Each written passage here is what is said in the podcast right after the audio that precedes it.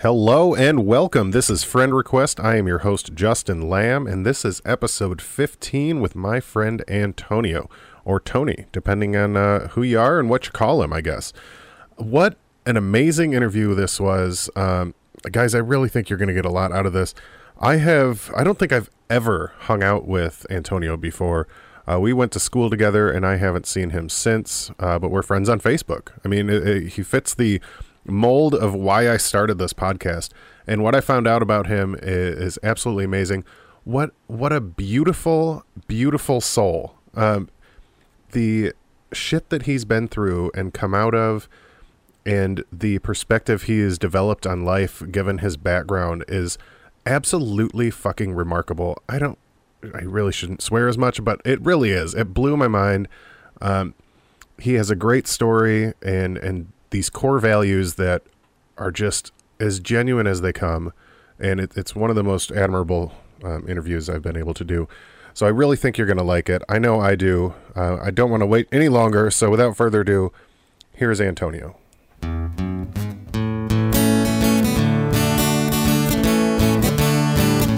Uh, welcome. Yeah, absolutely.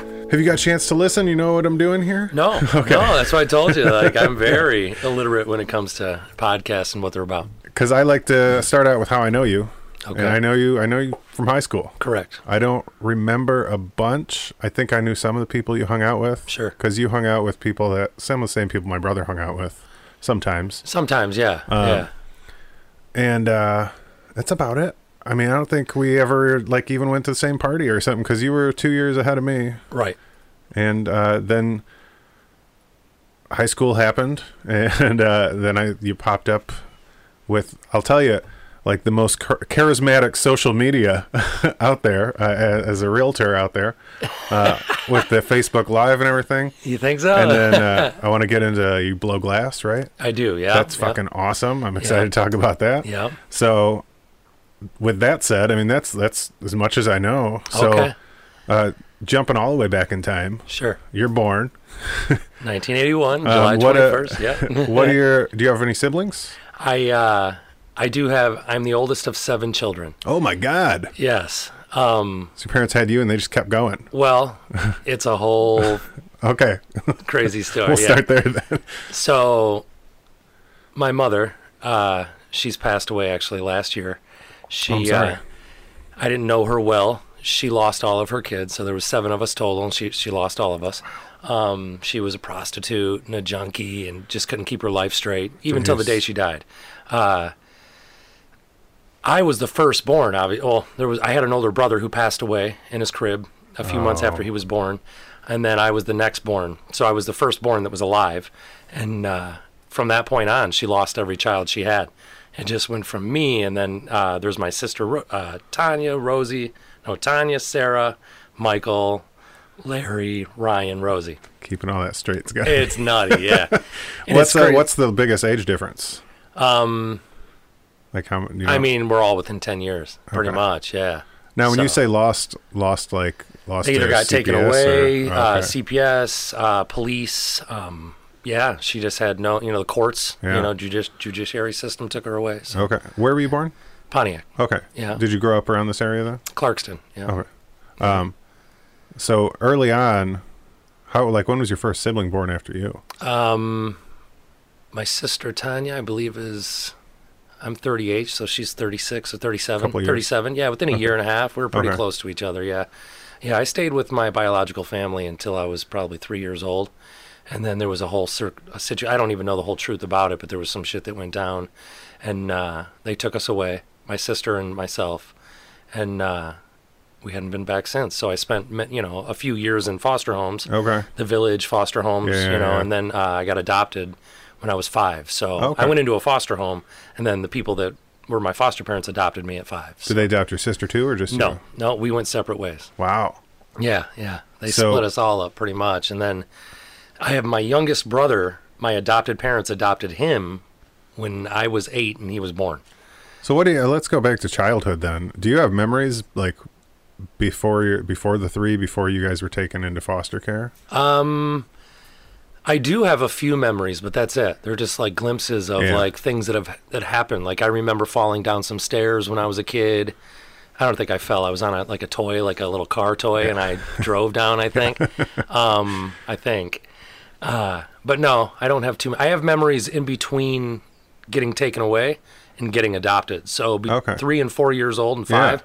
Ton of memories that probably a lot of kids don't remember. And that's like, yeah. I mean, remember it's because of the trademarks. You know, each one was trademarked by a time and a person and a Yeah. family. You know, things like that. This is So- just in and out of different foster homes. in and out of different foster Okay. homes, so I can mark each time with a different family or Yeah. who I was with. It's crazy you do remember stuff like that too, because uh, I mean, for me personally, like trauma and stuff like that uh, has led to me not being able to remember anything. Like not anything. I can remember some Sure. stuff, but like pre like 11, 10 years old. The whole much. thing's fuzzy at best. Sure. like I remember tree forts. I know Yeah. the people I grew up with, like friend wise. Yeah. But like, eh. Even now, as an adult, I find myself like you know I find it easy to forget things, Yeah. and I've become equipped with that talent to just let it go. Yeah. and it's because of that, because of the trauma throughout my childhood, where I just didn't want to think about it, I didn't want to dwell on it, I didn't want to be depressed over it or stress over it, or and still I deal with that issue in life to where like I have to like. I'll take things in. I mean, this is crazy because like music is such a healing vibration for people. I don't, I don't uh, retain it Oh, really? at all. Like lyrics, songs, lyrics, Names of who sings it. Do you the- the enjoy melody. music? I love music. But you're not. It's not something that just sticks with you. it huh? doesn't stick with me. So yeah, I can hear a song over and over and over again, and I won't know the words until like I hear it a hundred times. Then I'll start getting some of the words. Yeah. But uh, things like that, I wish I could remember. Yeah. But I've blocked myself so much from re- remembering things. I wonder if that's that. I wonder if that's tied into like just your the way you learn stuff. uh, potentially, I Or- think. or, maybe yeah. you're like compartmentalizing. Like, I don't have room for fucking song lyrics. I have this other shit I want to know about. That is very true too. Yeah, absolutely. And that's I've, I've interesting. I've wondered that back and forth. Yeah. Like, am I choosing this? Is this something that I've built in myself? well, I mean, I feel like conditioning alone, you'd Yes. remember stuff earlier than that, you know. But Yeah. that's so that's that's interesting. Movies, I'm the same way. Some movie quotes and movies. I want to like dive into that with. I don't know someone that knows way more than I do. yeah, absolutely. that's that's cool. I mean, it's cool. It's weird. It's cool. I like it. but there are things I remember that I probably shouldn't remember, and there's Yeah. things that I remember that you know. So my brain does pick things up, but I'm definitely, and it has become a learning curve for me. And how do I learn? Yeah. I have to be hands on. You can't just tell me something and I'll remember. I have to set reminders and flag myself on a calendar, and you know, like it's it's become crazy. But. So, do you see, or I guess when do you? I'm assuming you do. Um, your mom or your dad, biological after you're adopted. When do you see them again next? I hadn't seen my mother, my biological. I never met my biological father. Okay. He was deported before I was born. Oh wow. Uh, my mother and him had met in L.A., and uh, I believe that's where I was conceived. And the story I heard is him and his friends woke up the next morning. They went to work. She got a phone call later that day saying that uh, he had been deported and that he wouldn't be coming home. So she ended up staying there for a little bit. She came back to Michigan, stayed with her mother, which would be my grandma, and uh, had me. And then you know her life kind of fell apart after that. Yeah. So I think she had issues well before me, but you know it's just how she was. In the '80s, messed people up, and Yeah. a lot of people that couldn't handle it, it just took them over. Yeah. You know, crack came in. It was horrible. But uh, so I hadn't seen her until I was probably 21 years old. okay. Wow. Yeah, so it was many, many years after. Um, my Is that when you found out about your siblings? no, I had learned that through the years just because. Yeah. Well, first, my brother, my parents adopted him Okay. after me. So I got adopted when I was five. When I turned eight, they said, "Hey, do you want an, another brother or sister?" And I was like, "Oh, you know, eight years old." I'm like, Yeah. "Sure, that'd be sweet." And uh, then my brother Ryan came, and I found out that was my biological brother. You found out after they adopted. Did they know when they adopted him? They knew. Okay. Yeah, uh, yeah. 'Cause that would be a crazy yeah, coincidence. adoption agencies try to keep people Yeah, yeah, together yeah. for sure, but uh, he uh, and I didn't know until after he, they brought him home and they told me, you know, hey, Yeah. he's your brother. How was that? For me, it was fine. I mean, do you remember that day? Like, Um, I do. I, re- what what are we, what are you feeling as? Because I imagine I remember being pissed off because I, You had to- I. I had to go to school. yeah, I wanted to stay home from school, Yeah. and I remember my mom and my aunt Terry and my cousin Devin got to stay home because my aunt Terry was helping my mom deal with the transition of br- bringing them home. Yeah. and uh, I remember being pissed off that I had to go to school And I was like, this is my brother. Like, this is my life, you know, because I knew who I was. I knew I was adopted. I knew I had no blood in my life. Yeah. I knew that it mattered to me in my heart that I needed to know him and, and see him. So that, I remember that day, them saying that it was happening that day, and I had to go to school, and I was so pissed off that my mom made me get on the bus and go. Yeah. I was like, why can't I just stay home? You know? And, Are you guys? Did you guys immediately become super close? um, we were eight years apart, so I, you know, yeah, it was kind of. Yeah. That connection wasn't there. But and then you got to think like I got him when I was eight. I moved out of my parents' home when I Oh, was. so he was just like just he was born. newborn. He was Oh, five months wow. old. Yeah. Okay, So what happens is when you know you take in someone and you adopt someone, and there's another kid born in that family, the agency is going to call you guys first and say, "Hey, do you want dibs on this kid?" Yeah. Try to keep families together. So, um, and I, you know, my parents had told me later in life that they had options to take on the other siblings as well, and they Yeah. chose against it. They almost took one of my sisters, but they didn't, and uh, they ended up taking my brother on. But uh, and we didn't, you know, we were eight years apart. So he came when I was eight. I moved out when I was 16. So by the time he was eight years old, I was already boot scooting and booging out of Yeah. the house. You know, it wasn't. So I think, uh, and I still, as of today, I think he resents me for that kind of, you know, like. But it was, what can you do?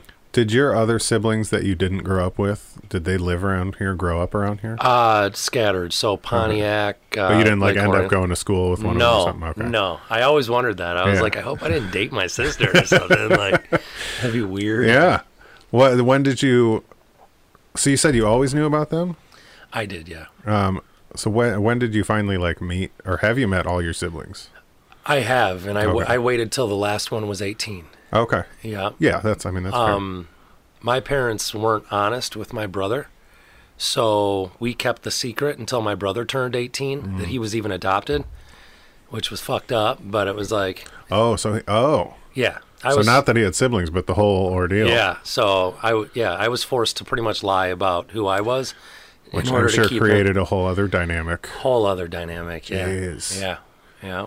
You know, I've done a lot of research and I've talked to therapists and counselors and things about it. And it's, you know, it's one of the worst things you can do is make a child lie. Yeah. It really is. It, Oh, yeah. it rewires their brain to think completely differently about what is trust and what is real and what Yeah. is, and uh, I've overcome, you know, like the idea of of how much that hurt me, but I didn't even know it was an issue until I got older Yeah. and had to work through it. But yeah, so uh, we lied about that for until he was 18. Yeah. So That's yeah. I mean, you think of how many parents go through divorces, and that before the divorce happens, that toxic relationship where the mom or the dad is telling the kid to not tell Yeah. the mom or the dad about whatever's yeah, going on absolutely horrible. Yeah, horrible. It's uh, that is a toxic I get super offended when I see people do things like that with their children, and when Yeah. I see other like people lie for no reason all the time. Yeah. It's like for what? you know, like to why? avoid like a Just small to avoid, argument or conversation. to avoid a shitty feeling or whatever it is Yeah. they feel inside themselves, which no one really gives a shit. Like tell them the truth; Yeah. they don't care. You know. so crazy. it's become a, uh, an issue in my life actually because I expect people to be honest with me. And if you're not, then you're out. it's a reasonable expectation. it is reasonable, but in today's world, it doesn't seem to be reasonable. So It's uh, it's hard. Yeah, it's tough for sure. So I, I definitely, you know, I work on that going back and forth on how to deal with my own self and Yeah. then dealing with everyone else who, uh, you know, they choose the things they choose. Yeah. So what uh, what are the circumstances leading up to you moving out at 16? Um, well, my family was uh, very tough, very hardworking, very disciplined, very strict. What'd your mom and dad do? Both parents were uh, shop workers, GM. Both retired. Okay. Dad did 39 years. Mom did 29 years at GM. Um, dad was soft-spoken, quiet, tough guy. Worked hard every day. Worked outside every day. Redid his own engines. You know that kind of guy. Dug holes. It's just how Yeah. it was. My mom was a uh, truck driver, pretty much. Like you know, she was. Every word was a cuss word, and f this and f that, and very tough woman too. So Yeah. she was ruthless for sure. Yeah Fair enough. people that know my mom are like Josephine. That's her name, Josephine. Just hard girl. Yeah, she's tough. Yeah, yeah. Uh, so what did that? You said that's how they were. Is that So yeah, they were so strict, and that's what kind of pushed. You know, by the time I moved out at 16, it was because of that. It was because I couldn't deal no more. You know, and then obviously the rest of the stuff, the adoption and Yeah. lying, and just all the other stuff in life that caused, you know, emotional breakdowns to where I couldn't deal with them no more. Mom Yeah. was ruthless. Like mom would tell you how stupid you were every day. Okay. That's just how she was, you know. Like she thought everyone was stupid until the day she died. Yeah. You know, that's how she was. Like you're an idiot. Um, which I imagine can be damaging to somebody that's Absolutely. already like probably. I'm sure you grew up with a bunch of insecurities about your Sure. just yourself. sure, absolutely, Um, absolutely. I, I'm in a class with this girl who her whole life was this is off subject, but kind of on subject. Um, her whole life she was in foster system, Okay. um, and she got adopted at like 15. But yeah, she was telling us about the the foster thing, and and it's it's such a fucked up system. And I, I'm wondering, and I'm feel free not to answer, but like she talks about like the family she lived with until she got like the family that adopted her were some of the most like terrible people, Sure. uh, abusive, like physically, sexually, emotionally, verbally, like any way you can possibly be. I think uh, I lucked out. Yeah. You know, I couldn't imagine being a female in the foster care. Yeah. Um, but I uh, I had a few bad homes that I remember. I remember getting taken away from one. They were uh, they were just assholes and they were strict. And I remember getting blamed for things I didn't do at a young age. You know, I was three or four. I don't even know how old I was, but Yeah. I, I was before I was adopted. And uh, I remember talking to my social worker when she came to do a visit, and I was like, I need to go. Like I remember that, and I remember the day I left, she took me to Taco Bell, and then dropped me off at my new home. You know, like it, I, it's hard to remember stuff when you're three, but I Yeah, remember yeah. those things. You know, but I, I lucked out. I didn't have any. Uh, I didn't have any sexual abuse in foster homes. I didn't have any issues like that. You know, um, I, I think I got very lucky for sure because I think a lot of kids go through a lot of different types of abuse. And it was like two years, right? You were doing. Yeah, two years. I did a lot though. I, I mean, I was in seven different foster homes, including the village. How was the village? As I mean, as I don't infant, remember. Yeah. Yeah, I, I, I remember it was it was the first time I had seen my mother. Like for some reason they had her come, Yeah. and I remember pushing a chair up to the door and looking through the little square window in the door, and uh, I seen her walking through the hallway, and I'll never forget that. You know, it's one of those memories that I have Oh, that yeah. I'll never forget. And it was the first time I knew that was her.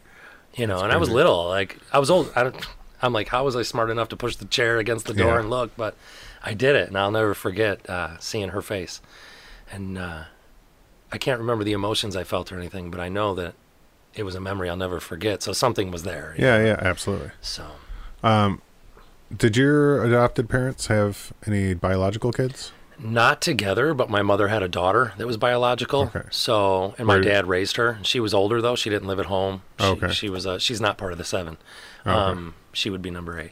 but uh, she was she's 55 now. Oh wow, So she was she's much older. Yeah, she Yeah. was almost 20 years older than I am. So I wonder why they did. They ever tell you like why they chose to adopt? Like they raised a Um, twenty-year-old already, and they yeah, right. wanted to start over. with them. I had uh, in one of my foster homes, which was one of the best memories of my life. It was with a uh, family, and their names. This is weird, but I was with a Barb and Bill, a Rudy and Judy. I got adopted by John and Joe. Um, it's weird how that They're all fake names, man. They're No, all for real. I swear, it's true. Um, but Barb and Bill, it was a beautiful place for me, and there was a uh, there was a kid there named Eugene, and he was in foster care as well. He was older, and my parents were coming to visit Eugene, and uh, Eugene had like you know he had a connection to me, and he was kind of clinging to me and watched over me, and I looked at him like an older brother at the time, and. Uh, when they would come to visit him, eventually Eugene was like, he needs a home, you know? Yeah. Back then, I mean, in the 80s, it wasn't common for white people to adopt anyone of color. Yeah. So whether you're black or you're brown or whatever color, you know, it wasn't common. So me getting adopted wasn't, especially in Clarkston. especially in Oakland County Yeah. you know, just Oakland County in general. So, um, I think he kind of talked them into it, and then my dad kind of had like a connection with me, I think, and then they decided that that's what they were going to do. I don't know because, like I said, my family was strict, and Yeah. you know, I went through a lot of verbal abuse and mental abuse and emotional abuse, and you know, I wouldn't say, I mean. I, I wouldn't say my parents were physically abusive, but yeah, they whooped the shit out of me. You know, my mom would beat the shit out of me. She Yeah. didn't care, but it, it was my mom. You know, like she could hit me as hard as she wanted. It didn't matter. Yeah. But uh, and it's funny because I told a counselor that, and he's like, "You don't call that abuse?" He's like, "That's abuse." I was like, "Well, it was, just, you know, it was my mom." Rationalize. Yeah. but you know, I'd rather her whip the shit out of me than tell me I'm a piece of shit every day. You know, like, yeah. If you, if you have to pick the verbal or physical, yeah, I beat mean, my ass. That's fine. I'll be fine in about 20 minutes. Yeah. But uh, That emotional abuse sticks with you the rest of your life. The rest of your life, absolutely. yeah. Um, so, uh, but yeah, I think uh, what were we talking about, Eugene, and how uh, is that what you asked? Well, yeah, like why why they decided to adopt Oh, yeah. they So I don't know. 20 year old. I don't Yeah, I didn't know know, if they ever brought it up or if it's just what they did. It was crazy. How old were they then when they adopted you? 40 something, yeah. Okay. Yeah, my dad is now 75. My both my mothers. So when I said my mother passed away a year Yeah. and a half ago, that was my biological mom. Yeah. My adopted mom pa- passed away this past April. Oh God. I'm so two moms in one year Yeah. sucked, yeah. But uh Did you guys have a better relationship once you got older? no, No. no. Did it get worse? Um yeah, just because our distance Yeah. was more and more, you know, we separated more and more. We didn't agree on anything, my lifestyle choices. Um I'm a cannabis user, so I, I definitely advocated that and practiced that, and, Yeah. you, and she was highly against it. Um, she grew up in an era where that's just the devil, you know, and you don't do that. And uh, I'm an idiot and this and that. So um, we just got farther and farther apart. Right the year before she passed, we talked more and more through text messaging and things like that. We visited each other a few times, but no, Yeah. we had a pretty shitty relationship most of our life. so what's your life look like outside the home when you're like become a teenager and starting Uh, junior high, high school? I, I was probably stupid. Very, very trouble, stupid. or- Yeah, I got in a lot of trouble. Yeah, you know, I, I think it was because I was locked down for so many years as a kid. Yeah. And my parents were so strict that when Oh, they did let me loose, I, I just went for it. Yeah, I So- think you could put that background with most anybody and Sure. give them an outlet. They're going to Sure. take it. you know, I look at my friends and stuff who had more freedom as a kid and they're doing, you know, Yeah, totally different path they took. Um, I took the rough path, man. I, I got, uh, I moved out, lived with some friends, and I graduated high school on my own. Um, you know, my, my mom said, you know, even though I didn't live there, she's like, if you do anything, your dad wants you to graduate high school. I was like, okay. So I did. I went to school every day after drinking 40s at night and smoking weed, and I'd get up and go to school the next day, and I made it happen. I graduated. And then uh, I ended up getting, I'm a two time felon okay. and it sucked. I was 17, got caught with some cocaine. you were a two-time felon at 17. well, The first time was 17. first time was 17. Okay. Yeah, and then by the time I got charged, I was 18. Got caught with a very small bag of cocaine. That sucked. Um, and then after that, I got caught with a small bag of weed and got a felony possession charge because of the cocaine charge. So if you get caught with a felony possession of controlled substance, anything after that, even Yeah. if it's a misdemeanor, is a felony possession of controlled substance. So a misdemeanor ticket of marijuana costed me another felony. Yeah. So, yeah. 17 years old, now I'm 38 and I still have felonies on my record. Yeah, because how long is that forever on? Forever, yeah. Yeah. so The did- only way you can get a felony expunged is if it's the only thing on your record. do you have to do any time at all for any of those? No, I've never done time. I did seven years probation. Yeah. Yeah. Worst time of my life. Yeah. Yeah. It Yeah. sucked. So then you graduate high school. Mm-hmm. Um, you're I mean you moved out for at least a couple of years at this point. right? Yeah. Yeah. What's what's next? Uh, graduated high school. I was hired instantly. Before I even graduated, they were talking to me about hiring me to work for Clarkston Schools in the AI program, if you remember that. Uh-uh. Kids with autism. Okay. So they, uh, I ended up getting hired that summer and started wow. the very next year working at uh, Clarkston Middle School. Okay. So I worked in that uh, until the day I got fired for getting caught with cocaine. That'll do it. Yeah, that'll do it. Yeah, I was like, holy shit, that's Yeah. horrible. So- it was, it, you know, true story about the coke is, and everyone says this, but it's a true story. I had the coke for about two months, and I didn't want to do it. Yeah. I was like, I don't want to do it. I'm not getting fucked up. I don't want to do this. Yeah. I left it at a friend's house. Well, we ended up partying at that friend's house, and the friend's like, dude, get that shit out of my house, man. I was like, all right. So I took the Coke with me home that night, Yeah. and it was a 10 minute drive from, you know, maybe in Sashabaw. I lived in Lancaster Lakes. Yeah. And within that, not even 10 minutes, within that four minute drive, I'd gotten pulled over with the Coke in my possession. And it, it wasn't even That something I was doing. Yeah, it wasn't Yeah. like I was having a good night or, you know. Yeah. I feel bad when people like that story about the coke because I've gotten away with so much shit that I shouldn't have gotten away with. Absolutely. That it's just like that sucks because it easily could have been me. Like, and I was out in L.A. like 21, super fucking irresponsible, Mm-hmm. and so yeah, shit like that. I'm like, oh, thank God, because Very lucky. Fuck. Yeah. Yeah. I mean, And I look at majority of my friends have never been busted or in trouble, you know, Yeah. for the most part. I mean, it's very few. I hate to even say it, but I contribute two of them to racial profiling, you know, like Yeah. being Well, I mean, color in Clarkston. It's the other part of how I feel lucky is like I'm well aware of my white privilege. Like Sure. I've definitely been pulled over where I'm like, I know that he was just like, well, slow down next time Yeah, because I, yeah. like, because Yeah. of who I am. Yeah, no, Uh, they, they they see me from afar and they say, "All right, pull him over." You know, young kid, dark skin, sure. So, because I mean, my, my friends did the same shit. And they didn't get pulled over and get tickets, and when they did get pulled over, it was have a good day. Yeah. You know, for me, it was get your ass out the car, spread them. You know, and Yeah. it was like okay. And I learned that real quick. You know, growing up. Yeah, so. and it's I'm, I'm sure even quicker in this area. Uh, Yeah, and you know, and I never took, I never even really put two and two together until Yeah. I was older, and I was like, that's what that was, you know. And I grew up in a white family. You Yeah. know, my parents are white, and I, uh, you know, that's just I never. I don't even look at myself as brown, really. I just, I'm just me. You know, I don't even see a color, really. So, um, but yeah, now that I'm older, I look back and I'm like, they definitely, them fuckers, yeah, they got me. yeah, yeah. That's it's a sad And reality. like I said, I'm 38 years old and I have two felonies on my record. yeah, and so you got your second one by 20. 22, I think. I was 22? 21 or 22, yeah. So I got caught when I was 17, and I spent about two and a half years on pretrial services and probation.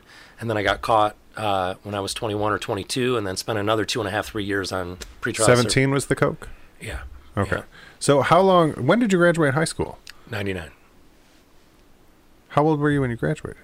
Uh, 16. So you graduated two years no, early, 17. I was 17, yeah. Yeah.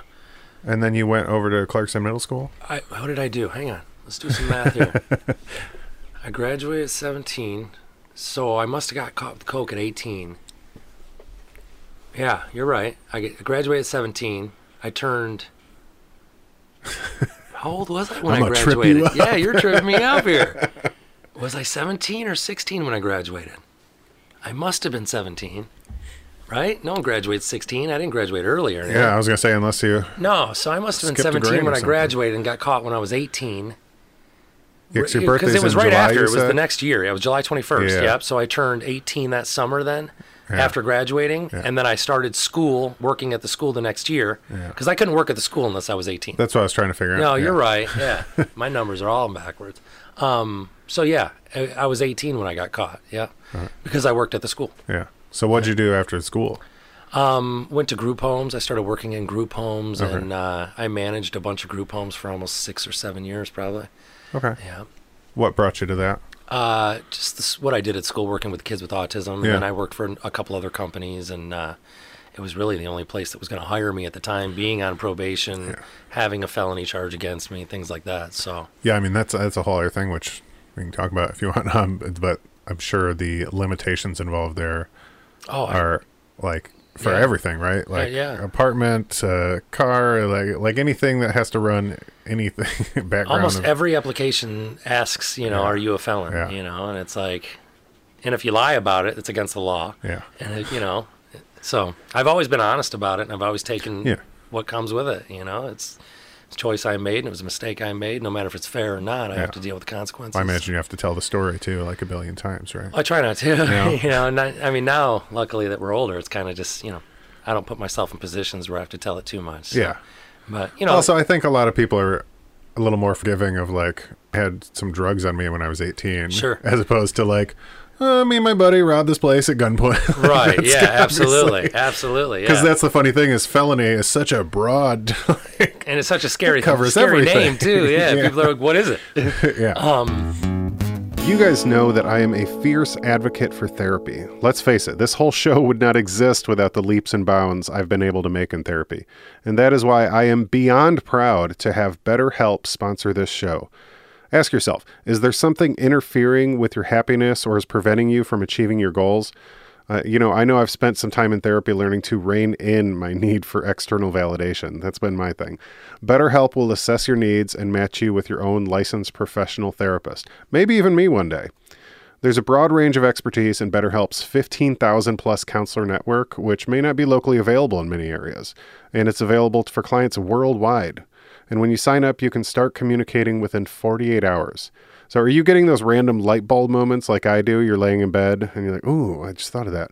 Uh, well, with BetterHelp, you can log into your account anytime and send a message to your counselor. That's huge. You'll get timely and thoughtful responses, plus, you can schedule your weekly video or phone sessions so you won't ever have to sit in an uncomfortable waiting room as with traditional therapy. Guys, I know that waiting room awkwardness. BetterHelp is committed to facilitating great therapeutic matches so they make it easy and free to change counselors if needed. No more of the awkward therapist breakups if you and your counselor aren't a match. It's more affordable than traditional offline counseling, and financial aid is available. It's not a crisis line, it's not self help, it is professional counseling done securely online. BetterHelp wants you to start living a happier life today. Visit betterhelp.com slash friend request. That's better H-E-L-P and join over 1 million people. That's a lot of people taking charge of their mental health with the help of an experienced professional. There's a special offer for friend request listeners. That's you guys. You get 10% off your first month of counseling when you visit betterhelp.com slash friend request. That's betterhelp.com slash friend request.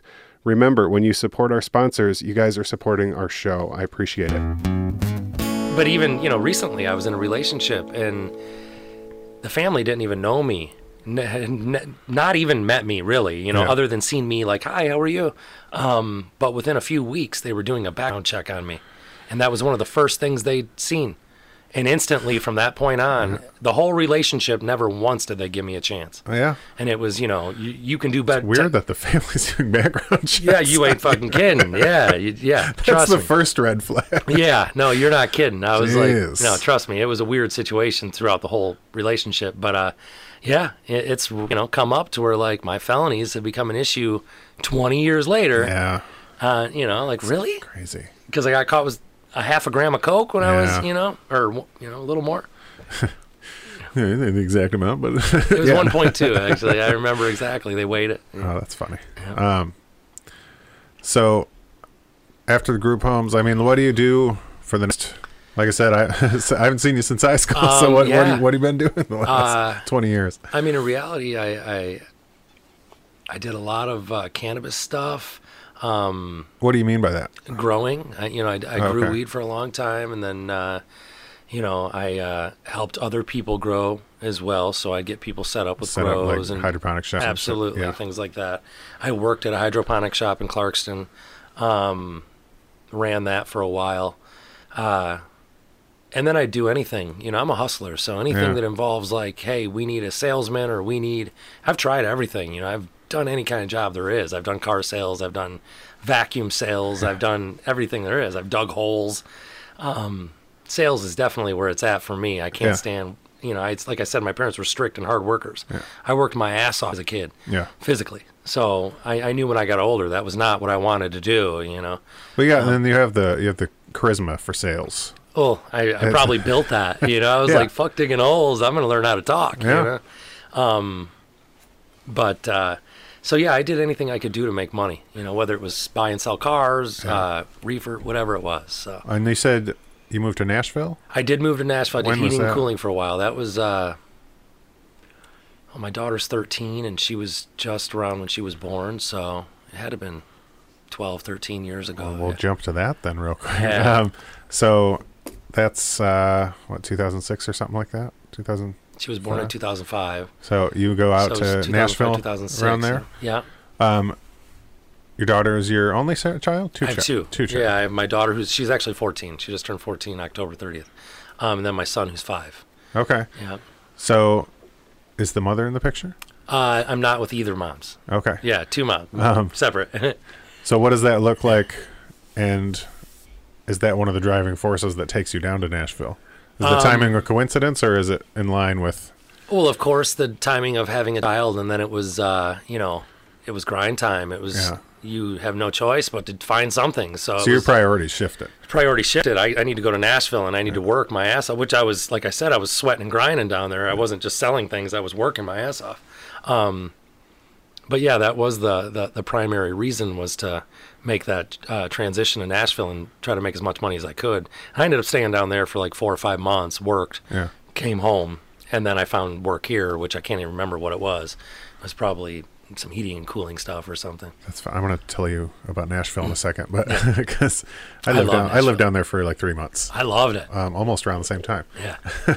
But uh, the, how was it like mentally, emotionally, finding out that you were going to have a kid as someone with a background of, uh, you know, foster and adoption and and not the best home, and now you're like getting put in this position where you can, I mean, do everything that we want to do, right? Every kid wants to grow up and do better than their parents. Right. So, was that front of mind? Like, is that did your priorities shift immediately? Was there? I mean, for me, I was a child that grew up with very little love. Yeah. You know, like I didn't even know what love was. I didn't know what empathy was. I didn't know what it meant to be loved. I didn't, I still, to this day, with the exception of my children, which is not the same, but I don't know what unconditional love is other than what I have for them. Yeah, You know, so I don't know what it feels like to receive it.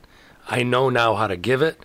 Um, well, I imagine they give it to you, whether you, whether you get it. I hope, not. you know, and that's part of my issue as a human and my thought process is I don't know if what they're giving me is unconditional because they may have conditions one day and say no, you know, I don't know what could happen in the future. 20, 10 years from now, my Yeah. daughter could say, fuck you. I don't want to talk to you no more. yeah. I mean, I don't know. I have unconditional love for them. Yeah. I would never say that to them no matter what they did. Yeah. Um, that's a parent thing, you know. Um, well, you would think. Uh, yeah, not with mine, but I wasn't so lucky. But uh, so to me, it was something I couldn't wait for. Yeah. That love. Yeah. You know, I had no blood growing up, so I had no brothers and sisters really, other than my brother Ryan, and my parents kept him so trapped away from me because they didn't want him to know the truth. Yeah. That it was like when I had a child, it was time for me. Like I opened up, you know, and it was Yeah. like, here we go. This is what life's about, you know. So you kind of grew up. I mean, even though you weren't on your own, you kind of grew up on your own, right? Like, kind of fending for yourself, whether it be against your parents or against maybe like people at school or, or outside, you know, outside your home. Did you feel like it was kind of you versus the world? Um, I didn't know the difference. Okay. You know, like I didn't understand the difference and I didn't know what was right or what was wrong and I didn't I didn't get it. So to me I didn't feel like it was me against anything. it was me just trying to figure it out. Yeah. And that was every day, you know, like why is this happening? Why why is this? Why is that? So many questions I had growing up as a kid. You know, I went through so much anxiety as a child that I, you know, like I have empathy for other children that go through that because I know the torture and the pain you, Yeah, you know, yeah. you go through as Yeah. a child. Sitting in my room at night, not knowing like why, why is this even real? Like what, what the fuck is this world about? Like what's happening here? Did that create any sort of aggression or anger towards that you took out in other places or anything, or was it just anxiety? think- I think I was an angry child, angry teenager. You know, Yeah. I spent a lot of, you know, um, I was quick to throw some blows. I was quick Okay. to, you know, go off. My mom, I told you, she was very verbal. Yeah, yeah, yeah. So I learned how to go off at the mouth real quick. Um, and it's taken me. I'm 38, so it's taken me. Still, I practice. You know, oh yeah, keep yourself in check. Don't tell this fucker you're gonna beat his ass. You know, like just Yeah. you know, which I don't have those issues really, but uh, it's definitely still something I work on. Is is getting angry about shit. You know, and Well, imagine in the in a home like that, right? You and I'm not a professional. Anyway. Sure. This is what I do though. Sure. Try- Sure. Because I've had years of therapy and I'm recovering from all sorts of shit, Sure. and so I just. uh But I imagine growing up in a home where you are not the person in control. You're the person being called stupid or whatever. sure. Um, being able to take a role on trying to figure out a way to say this, but like being able to take a role outside of school or outside of the home, like maybe in school or in your social circles where you're like, for lack of a fucking better term, like top dog, you know, like where you can, Have control. yeah, Sure. you're the you're the aggressor because people you know people respond to that because you have to respond to that at home. You know what I mean? Like, was that a position that you were in Uh, when you? subconsciously maybe Okay. that you know that unfolded i see that you know i find myself in leadership roles most of the time i find myself um not feeling comfortable when i don't have control and i know that you know i'm definitely a very controlled person Yeah. in my own personal well-being and that's probably why because i don't want anyone else to ever have control of that again and do what they've done um but yeah you're probably 100% right with that for sure Well, that's Yeah. why I was because I've I've been diving into this in therapy re- recently, trying to figure out like why can't I remember shit. Like I I know some of the like main trauma points of my childhood and Sure. like why I block some stuff out. But one of the things that I came to realize as I talked about stuff, I was like, well, I hated being at home. My brother was an asshole. My mom was unstable, and then hated being at school because everyone was an asshole. Yeah. Yeah. And so she my she's like, "What did you? Why did you play with like toys and shit so much?" I was like, "Well, because that's like I created my own fucking world. World, Like, sure. Go in the basement. I'd make my little bases and shit. And I was like, because those are the memories I have. Like I remember, I can tell you every fucking action figure I had. I can tell you every play set and Sure. like the whole nine yards. But like. Couldn't tell you anything that actually meant mattered because Yeah. I was like, "Fuck all that shit." right. Um. so I imagine anywhere that you can, for me, the way I was trying to relate to that is like, I wanted to create a spot where I was safe. Sure. And sometimes being safe means like you got to be the person in charge of everything. Because then you can't get hurt if everyone is like, quote unquote, below you, you know? Yeah, yeah, yeah. that's yeah. where- I, you know, I, you're probably exactly right. I mean, when I, I, I find myself trying to make things fair for Yeah. everyone in my life. So if you're in my life, I want you to have equal to what I have, and I feel like that's part of that. Yeah. You know, is like. Yeah. It was never equal at home, and I was always less than, and I was always told I was a piece of shit and dumb and Yeah. stupid, and it was growing. I never treat my kids that way. Never in my life would I tell my kids they're stupid Yeah. not even out of anger you know like never would i tell them they're dumb or they're not you know i do nothing but you know bring them up and flower you know and water them you know Absolutely. Um yeah you're probably 100% right Well, I imagine the fairness too comes from like it's it's a rare thing to work with autistic kids and Sure.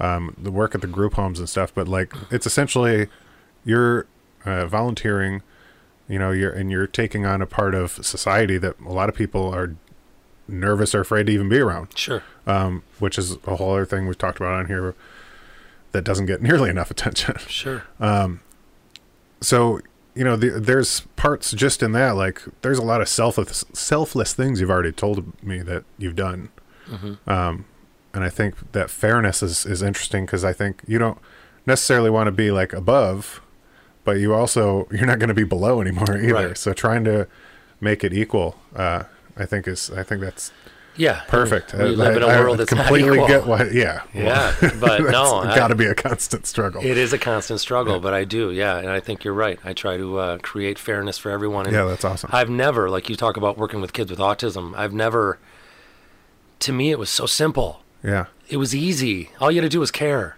yeah and love, you know. Sur- all you surprise, surprise. surprise. That's Yeah. it. Yeah. And not be afraid of something that you you don't know about, Yeah. you know, and that was it. Whether I knew this kid or not, or this adult or this child, whoever it was, um, I was going to find out who they were, and I was going to work with them and try to break through, you know, barriers they were having. Um, it was easy to me. I did that for Yeah. 15 years. You know, it was something I did for a long time on and off, but I never connected the dots to that. You just kind of did that for me of why But, I may have done that. That's I mean that's that's, so awesome. Um, one of the I, I don't know the episode number three. I'll say three. Doesn't actually matter. But uh, my friend Stacy was on here, and she uh, was interested in the same stuff and started a workout pl- not plan. She did a thing like I think it was through Planet Fitness Okay. where people with special needs can come like and it was like once a week or once a month or something. and Awesome. They do like a workout thing. And then she stopped getting funding for it, so she was like, "Well, I'm going to do my own thing." And so now she like built a gym in their garage, and now she hosts it at her house and Wow. uh, has yeah, it's just like a s- exercise for special needs thing. I was like, "There's not an outlet for that already." She's like, "No," like, "Oh, because it's just something that I would just assume like, oh." Obviously, these people are going to be taken care of, but Sure. no, No, funding. People are People uh, don't want to pay for that. And everyone requires time, you know, and it's like time costs money. Yeah. So anybody that puts any effort into that arena, uh, working with people with special needs, I think is it's got to be well. A, I, I imagine it's super rewarding for you, um, and then it's also unspoken rewarding for them because they have people that uh, like throughout a society that cast them aside in a lot of ways. Sure. uh, you ha- they have You know, they there. say like those things are rewarding, and I never, even now, like I don't feel.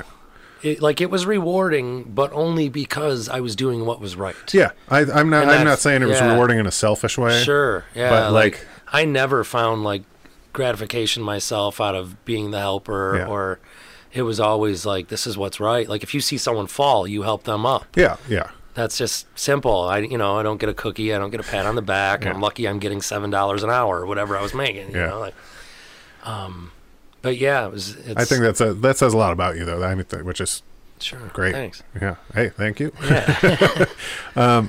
So you were in Nashville, like 0506 area, Mm-hmm. somewhere around there. So you're down there. You do heating and cooling stuff, yep.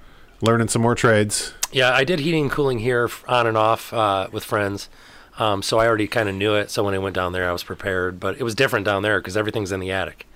Here we have basements. Oh, yeah, Nashville's I didn't all think about that. Yeah, and there's no heaters. It's all ACs. Yeah. So it was a little bit different, but you know, I did the same stuff pretty much. Okay. But But your daughter's born at this point. my daughter was born at that point. Yep. So she was here with mom, and uh, I just kept sending money home until I came home. Yeah. You know, and, and mom and I, we dated uh, on and off for four years. So well, not even three years. And uh, At what point in the three years was your daughter born? Um, Like at the beginning? Well, I guess four years, because yeah, we dated a year before my daughter was born, and then my daughter was born, and uh, yeah, we dated. My yeah, I I left when she was three. Yeah, I was going to Specs Howard School of Broadcasting. Okay, yeah. So I graduated from there, um, and that was around the same time when her and I were splitting up at that time. So yeah, I left when uh, she was three. So. What'd you want to do with specs? I went for uh, film and video. Okay, you know, I was thinking about Yeah, yeah. doing like you know commercials and things like that. So, Nice. and I did for a while. I don't know if you remember John King.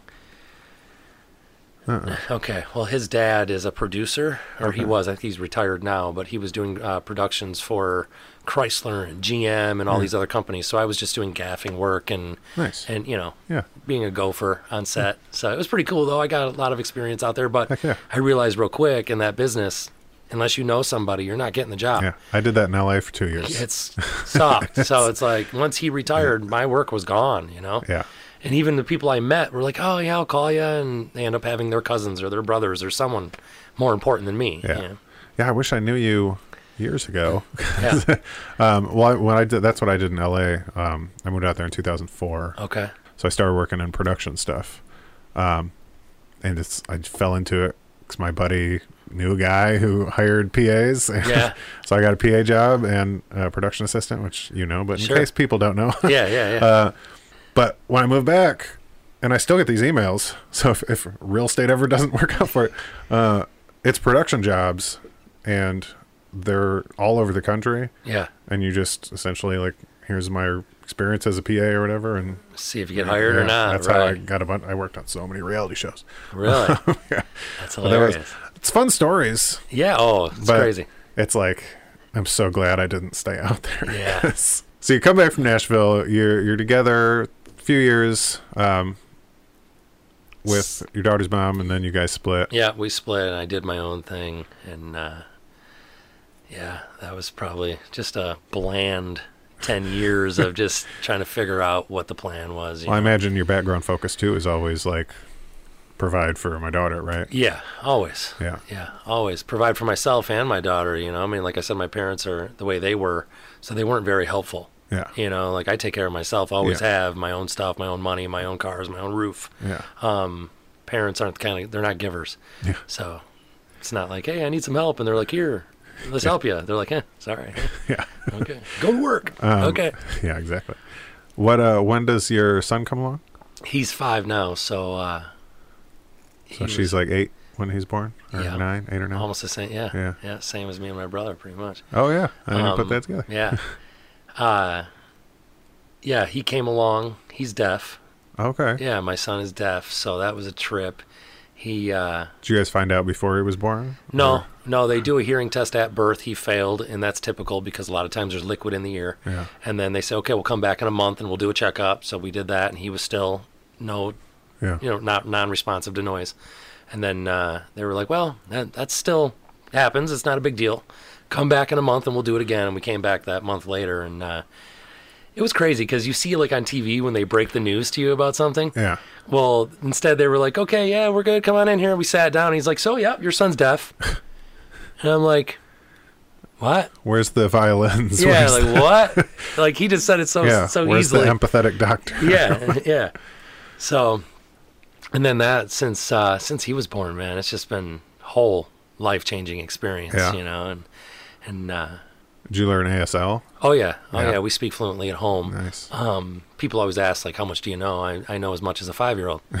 you know, I know a little more, but uh, Stay on par with him and just let it yeah. grow as it grows. Absolutely, and I can't Yeah. wait till he actually can uh, comprehend the idea that he needs to teach, um, which he teaches already. He's very smart, and Yeah. he, uh, you know, if he was here, he would grab your hand, he would show you what he wanted. He's Yeah. not stupid, you Yeah. know. He's like, "Come on, stop, come on, let's go," you know. Well, well, yeah, once he's in school and get doing homework. Well, he goes to Michigan School for the Deaf. Okay. Uh, they start school. Deaf children start school three years old Oh, because okay. they want to get them Yeah, in. Uh, you know, language is important. So, um, his school is fluent sign. You know, everyone signs. Teachers, principal, everyone. So. But I, does he? I imagine, like, I don't know if he knows yet, but like that he's when he comes home and's like maybe doing homework or something, he's teaching you guys. yeah, he's gonna Yeah. realize that real quick. Yeah, yeah. No, he's taught me a few things. There's, uh, you know, like there's signs where uh, there's signs, and then you have to spell words out. Yeah. So, for example, bus. You can spell out the word bus, but deaf people do it like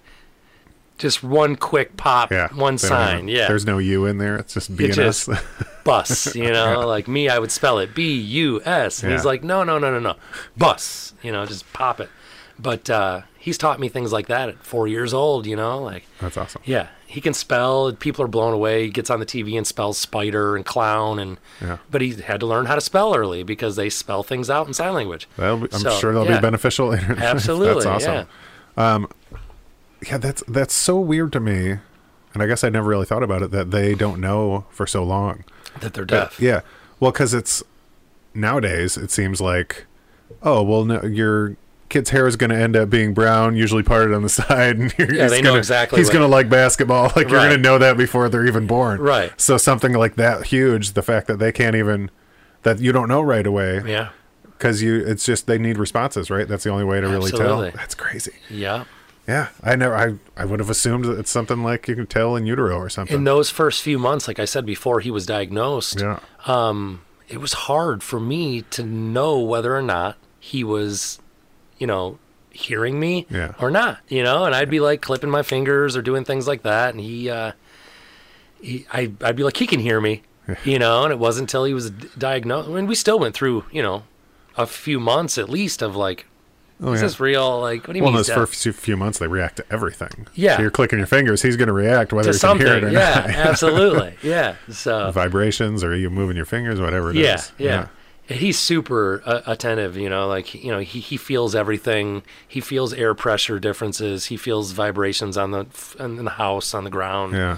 Um, you know, wind, the smallest breeze. He'll could tell someone walk by him, you know, he feels Yeah. it. Um, very, very intuitive, you know? That's awesome. Yeah. Um, How often did you? So your daughter, did you introduce her to him right away? Oh, absolutely. She knew about the whole thing happening as it happened. Well, Yeah. Yeah. Yeah. Yeah. Her and him are I very realize how stupid that question is when I no, asked it. absolutely. No. Um, she signs fluently. Uh, they're super close. She's Oh, an that's cool. amazing sister.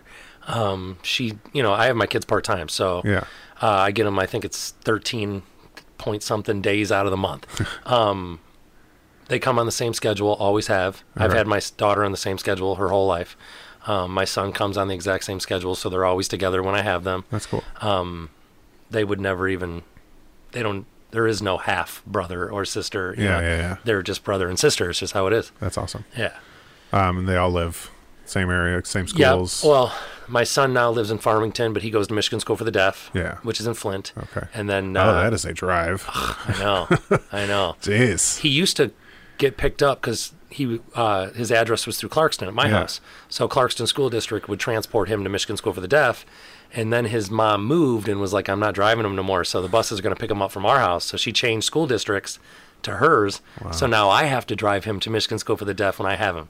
So she lucked out. He gets picked up from the bus there. Me, I have to wake up early and take Yeah. that drive. It's a drive. Oh yeah. You know, it's 30 minutes from my house. Yeah. So, I know that drive. Yeah. Go to Flint Airport. oh, yeah, it's exactly right Yeah. there. Yeah. I get off the same exit. Yeah. Yeah. Good old Flint Bishop. Yeah. So, the when do you get into real estate?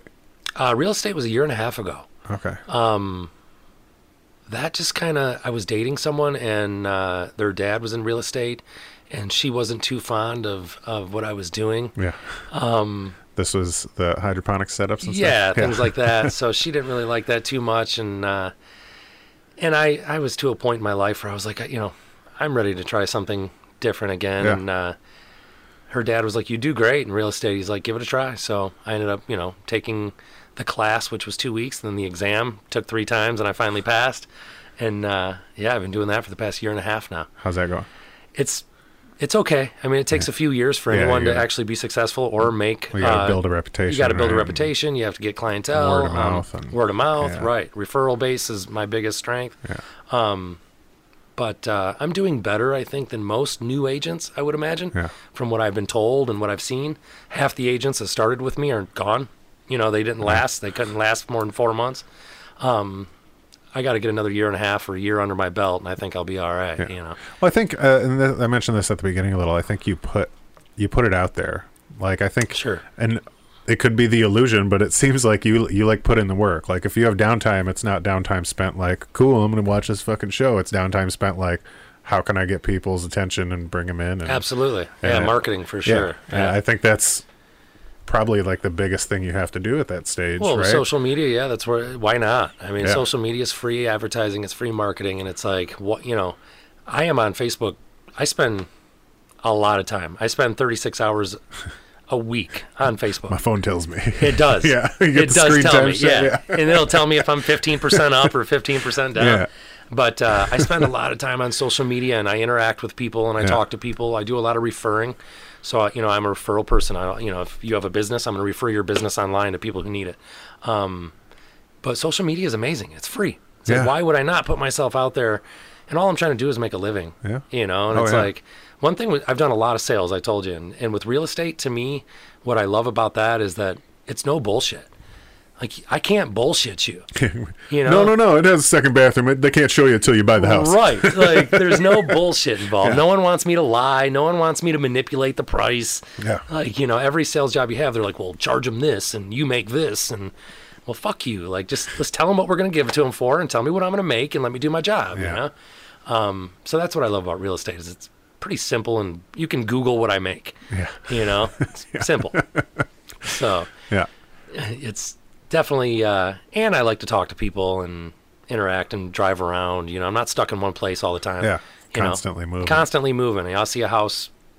I'll see five houses in one day in four different areas, Yeah. and it's you know Yeah, spend a felt lot of time bad. driving.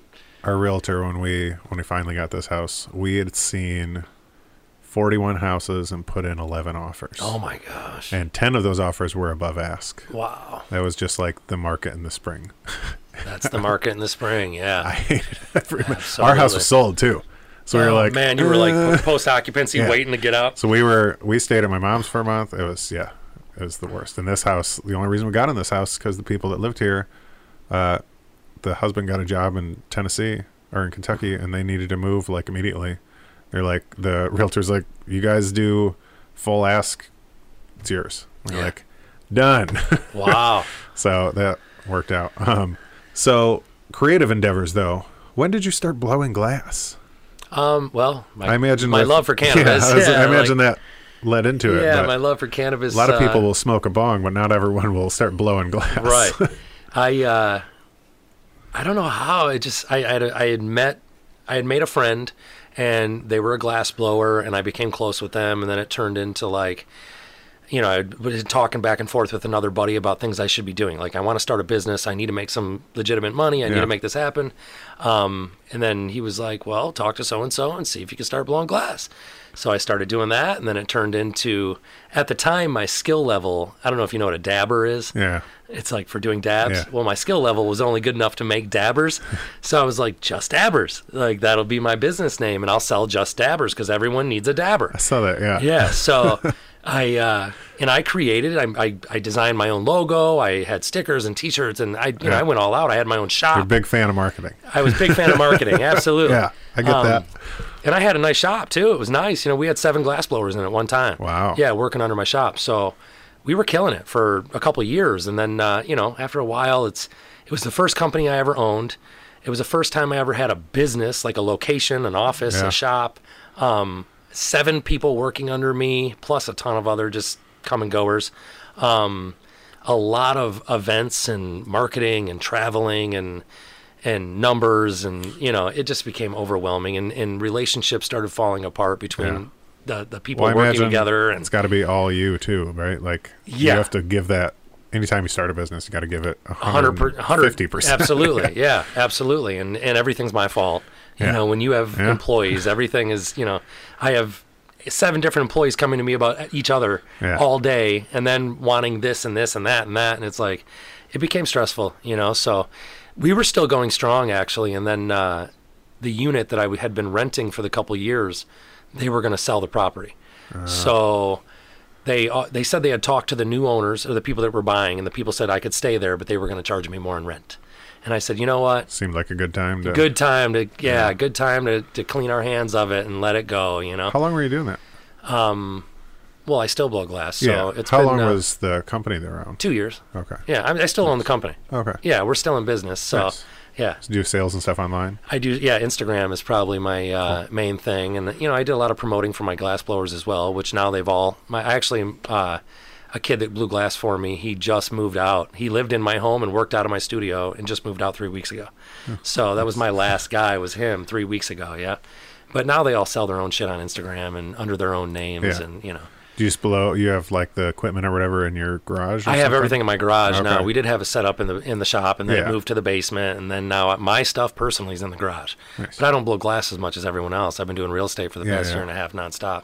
I'll go months without touching the torch now. You know, it's crazy. Do you ever do anything? I don't want to say not useful because that's not what I mean. but- Functional, non-functional. No, yeah, like art pieces, like non-functional art I primarily do art pieces. Nice. So what I would do is like let's say one of my shop mates would make a rig or a bong or a bowl. Yeah. I would add things to it. Oh, okay. So whether it was a decorative piece or it was a marble of some sort, wraps around something that wraps around or it. something, Yeah. yeah, okay. Um, I do a lot of jewelry. I do uh, a lot of tabletop paperweights, things like that. Yeah, that's cool. Um, yeah, a bunch of cool little non-functional pieces I make. Yeah. Yeah. I made uh, bells. My mom used to collect bells, so I'd make her Oh, a bell. Yeah. You know, anything pretty much, as Yeah. long as it's within size. Where can people find that on Instagram? Uh, Just Dabbers. Okay. Yeah, Just Dabbers. Yep, on Instagram. Yeah, That's awesome. At Just Dabbers. Um, You know, I never realized it uh, how much I loved it until I started doing it. You Yeah. know, and then I realized like I had some older pieces, and I was like, man, like I didn't even realize how much in depth this stuff was, and what it took for someone to make this tiny piece that I just take for granted. You know, but uh, it, it's it's crazy. There's a lot of talented glass blowers in Michigan. So some of the top 100 glass blowers in the world are from Michigan. Nice. So there's a big chunk of them here. Um, probably the most famous glass blower is Banjo Glass. He's from Michigan. oh, okay. Yeah, so we have a whole handful of great glass blowers from Michigan. You put all your like art pieces on Just Dab. Just yeah, Dabbers yeah, too? everything's on Just Awesome. Yeah, I, Yeah. yeah. I probably have a couple thousand pictures on there for sure. Check that out. Yeah, that's Yeah. that's sweet. Um, I got off. I That's got fine. off on a tangent on that. No, that's, that's it cool. fascinates Glass me. Is cool, man. and- you could come anytime you yeah. want and try it for sure. I'm always on that. Yeah. yeah, I, I mean, you know, I'm I'm artist. I, Yeah. so like that sort of stuff. I've had so many people come Um, and try it, and they're mind blown when they do it because it's not, you know, just come, come and try it. It's fun. Yeah. You know, you ain't gonna fuck nothing up. I don't. I don't think I have anything else. Did is there anything that we didn't touch upon that you want to talk about? No, I think we talked about a lot. We talked about kids, my kid life, uh, glass, real estate.